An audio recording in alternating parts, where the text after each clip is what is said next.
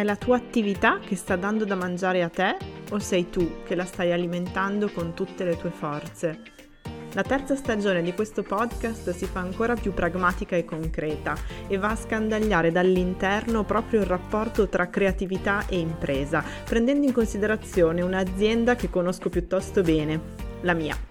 Questo è Con la creatività si mangia e io sono Sara Malaguti, digital strategist con la passione per la creatività.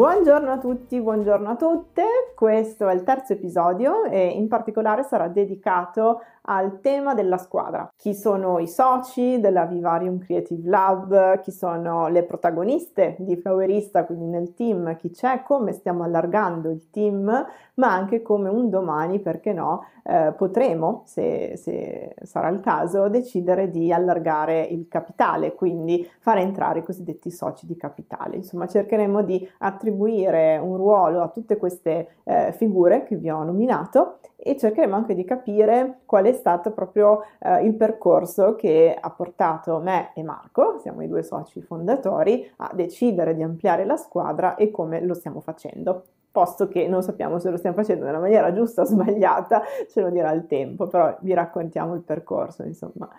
Dobbiamo ritornare appunto per chi eh, si fosse perso l'inizio, eh, l'inizio della nostra storia appunto parte nel gennaio 2018 quando fondiamo la Vivarium Creative Lab SNC, cosa che non rifarei, nel senso che eh,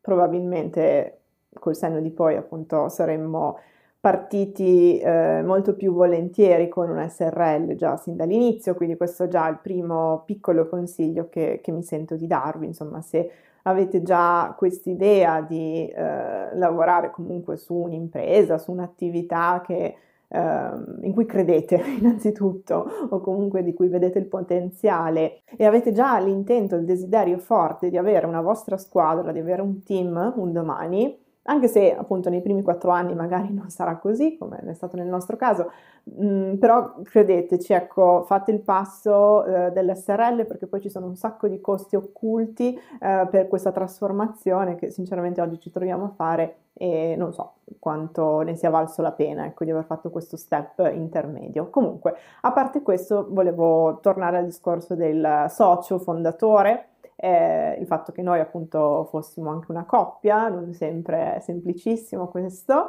eh, ci portiamo ovviamente il lavoro a casa, eh, cerchiamo di, di, di, di calmierare ecco, questo aspetto, però obiettivamente c'è. Quindi le nostre, nostre, uniche litigate, devo dire che nel, in questi anni sono state appunto per temi lavorativi, poi si sono tutte abbastanza risolte in brevissimo tempo perché è importante comunque avere anche una visione allineata, no? quindi uh, a livello di step di crescita e di ambizione che deve essere più o meno similare perché altrimenti c'è un problema eh, lo dico proprio anche da, da vulcano quale sono, eh, in lui trovo il fatto che comunque mi eh, riporti ogni tanto con i piedi per terra, ehm, però ecco, non, non, tarpando le ali, anzi, eh, quindi sognando insieme. Questo è molto importante perché eh, magari appunto ci si trova poi no, nel corso del tempo ad avere ambizioni diverse e lì poi succedono un po' i patatrack, sen- ma questo può succedere con qualunque socio, eh, cioè con qualunque partner che magari eh, apporta ehm, cose diverse ma va anche a velocità molto diverse, quindi nel caso lì pot- potrebbero esserci delle frizioni. Invece ci troviamo ecco, allineati nella visione globale, quindi questo è molto importante. Ovviamente ci troviamo allineati, ma questo non ha neanche senso dirlo, nei valori, cioè abbiamo sempre parlato fino ad ora eh, di quanto siano importanti i valori no, nel, nell'azienda, quindi a maggior ragione è logico che partiamo da questo presupposto. Eh, quando parlo di valori parlo ovviamente di eh,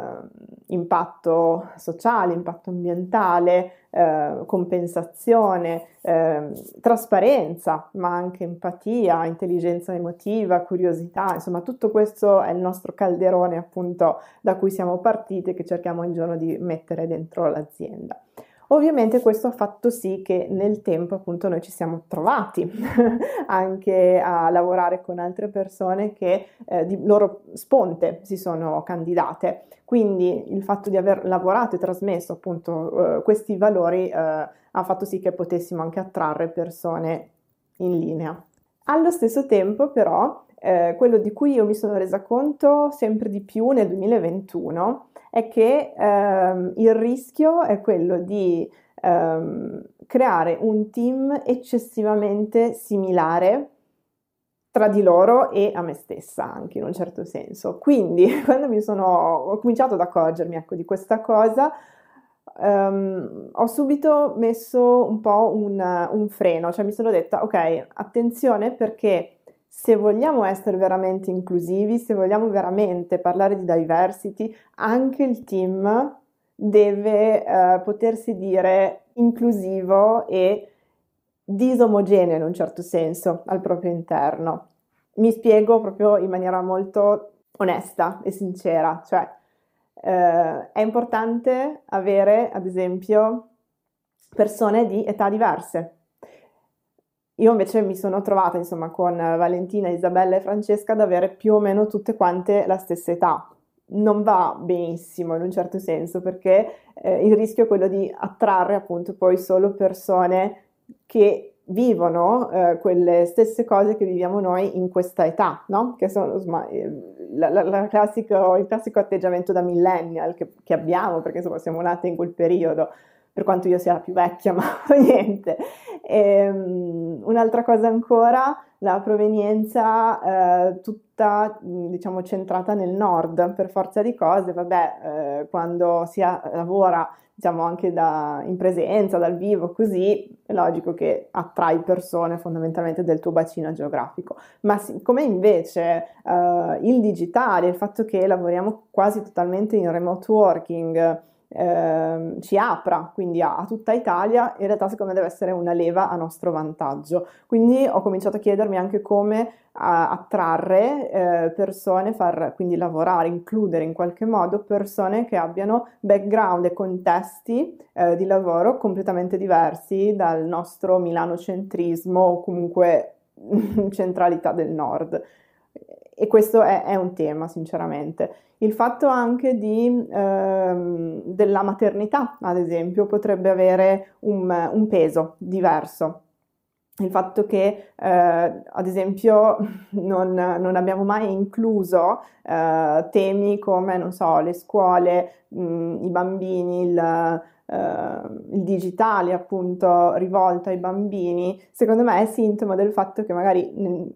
io stessa da sola non ci avrei mai pensato, no? Invece il fatto di ampliare il team magari a mamme, neomamme, ehm, comunque persone che vivono tutti i giorni la fatica anche del, dell'affrontare questo tipo di problemi, magari potrebbe appunto portare nuova linfa e nuovi contenuti eh,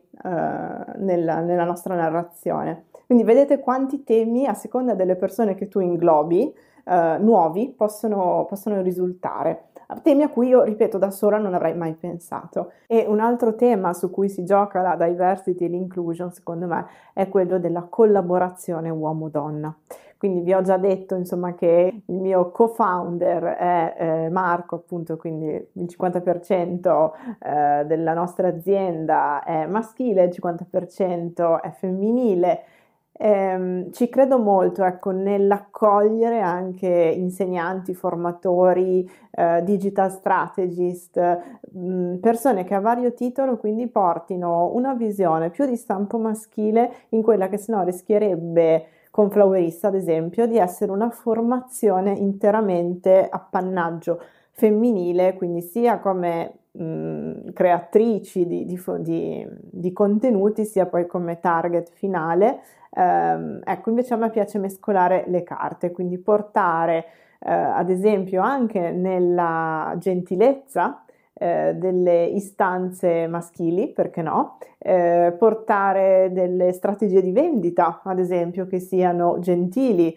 insegnate da un uomo, perché no? Oppure mh, mm, mescolare ancora le carte e appunto demistificare un po' questo falso mito per cui certi valori siano esclusivamente riferibili alle donne e gli uomini siano per forza di cose esclusi. Questa è un po' anche la domanda tipica che mi viene fatta, no? Quindi flowerista ti rivolge esclusivamente alle donne, è un sentire molto femminile. Sì e no, cioè è logico che viene da me che appunto sono donna e quindi vivo quelle esperienze lì e forse proprio perché le ho vissute e che poi le ho anche trasferite così. Però ci tengo molto a sottolineare che l'altra parte dell'azienda è maschile e crede negli stessi identici valori e li porta avanti con la propria attività che magari non è quella della formazione digitale, ma è quella della, degli shooting fotografici, dei video, della gentilezza anche nel fotografare o nel riprendere le persone e guarda caso è proprio questa che fa la differenza. Quindi viva la diversità, l'inclusione, ma realmente soprattutto partendo dal team, dalla squadra dei fondatori, dal team. Stessa cosa se vogliamo parlare a una generazione di giovanissimi, la generazione Z, difficilissima da intercettare tra l'altro. È logico che lì ci deve essere una persona che viva eh, il più possibile, insomma, a contatto con la generazione Z o che la incarni essa stessa. Quindi eh, come facciamo appunto a, eh, ad avere quel linguaggio, a mh, mm, essere veramente consapevoli dei problemi o comunque del, dei bisogni che hanno quelle persone semplicemente chiedendo e avendo un tramite, cioè io stessa mi rendo conto che ad esempio sono completamente disallineata da, da quella generazione lì, cioè faccio fatica a, a capirla, mi sento in difficoltà, quindi ho bisogno di un intermediario in un certo senso. Se mettiamo a sistema tutto questo, potrebbe anche essere appunto che scopriamo eh, e viviamo e cre- creiamo un modello organizzativo che poi possa un domani, perché no, interessare anche qualche altra azienda che si trova nella stessa impasse no? che, che, vi raccontavo, insomma, ho vissuto io nel 2021, cioè rendersi conto che il tuo linguaggio, i tuoi temi riguardano solo una precisa fascia molto limitata di, di persone, che quindi non amplia eh, le, le potenzialità proprio perché tu non sei stata in grado di includere eh, persone diverse tra di loro, ma sempre fatte molto con lo stampino. È la classica problematica, non so, della pubblicità anni 80-90, ma insomma mettiamoci dentro anche quella di oggi, fatta da uomini bianchi, cinquantenni, delle agenzie creative che hanno sempre avuto quel tipo di linguaggio, si sono sempre rivolti a quel tipo di consumatore, hanno sempre visto il mondo a loro immagine e somiglianza. Ecco, questo è un tranello, per non dire peggio, gigantesco della comunicazione, il fatto di pensare che dall'altra parte ci siano persone uguali a noi, tendenzialmente che hanno eh, lo stesso tipo di, di linguaggio e di pensiero, sbagliatissimo. Quindi cerchiamo di venire fuori da, da, questo nostro orticello limitato, da questa nostra bolla, includendo già a partire dal team eh, persone che vivano in contesti, in ambienti, in situazioni diametralmente opposte alla nostra e che quindi possano apportare la loro visione. Concludo con eh, eh, quello che vi ho annunciato all'inizio, cioè perché no un domani aprirsi anche ai cosiddetti soci di capitale. Cioè per ora vi ho parlato di eh, persone che apportano eh, la loro conoscenza, quindi loro, il loro capitale intellettuale, diciamo, il loro lavoro quindi, eh, ma potrebbero esserci un domani anche persone che semplicemente tra virgolette, in maniera semplice, ehm, credono nel progetto e quindi vogliono investire. Questi sono i soci di capitale. Eh, potrebbe anche essere che siano eh, persone che ad esempio decidono di dare un contributo appunto a livello di conoscenza e quindi di capitale intellettuale a fronte di equity, che quindi gli arrivano. Ehm, non so, faccio un esempio, ma non è il nostro caso, eh? Eh, il commercialista che decide di, di investire eh, e che quindi non viene retribuito eh, perché appunto ha una quota nel capitale, l'ufficio stampa, stessa cosa, eh, tutte diciamo quelle situazioni un po' all'esterno, un po' alla periferia del business ovviamente, che decidono di, di crederci perché credono nell'idea, credono nel progetto e quindi apportano eh, il loro capitale intellettuale a fronte di equity. Quello che non prendo in considerazione assolutamente è il eh, socio eh, di capitale che semplicemente è interessato alla speculazione e che quindi gli interessa banalmente una doppia cifra o comunque un, un ritorno puramente economico. Insomma, mi, mi sembra anche banale fare questa precisazione, però insomma non siamo la classica azienda che va sul mercato eh, per fare utili e poi, e poi distribuire i dividendi ecco, eh, facciamo altro, per cui voglio credere ecco, che ci possano essere investitori eh, che scelgono eh, l'azienda in cui investire anche sulla base di, di, altro, insomma non solo del ritorno economico a breve termine. Bene, per questa terza puntata è tutto perché come vi dicevo di modello organizzativo eh, nel dettaglio parleremo nel settimo episodio e, e lì vi spiegherò anche eh, perché abbiamo iniziato con tutti i professionisti a partita IVA, eh, ma un domani appunto potrebbe esserci un'evoluzione soprattutto per quanto riguarda il core business, cioè quelle attività che sono effettivamente full time e che richiedono la, la presenza costante delle persone. Molto diverso sono appunto tutti i ruoli a livello periferico ehm, dove il, l'impegno proprio anche a livello di monte ore non è quello di un lavoro full time e lì si apre un po' la partita appunto del come inquadrare queste persone, come retribuirle, come gratificarle, come tenerle dentro al proprio network senza eh, dare la sensazione del soffocamento, insomma del, del lavoro eh, del, del, del, posto fisso. Per ora direi che è tutto e ci vediamo alla prossima puntata che sarà la quarta. Ciao!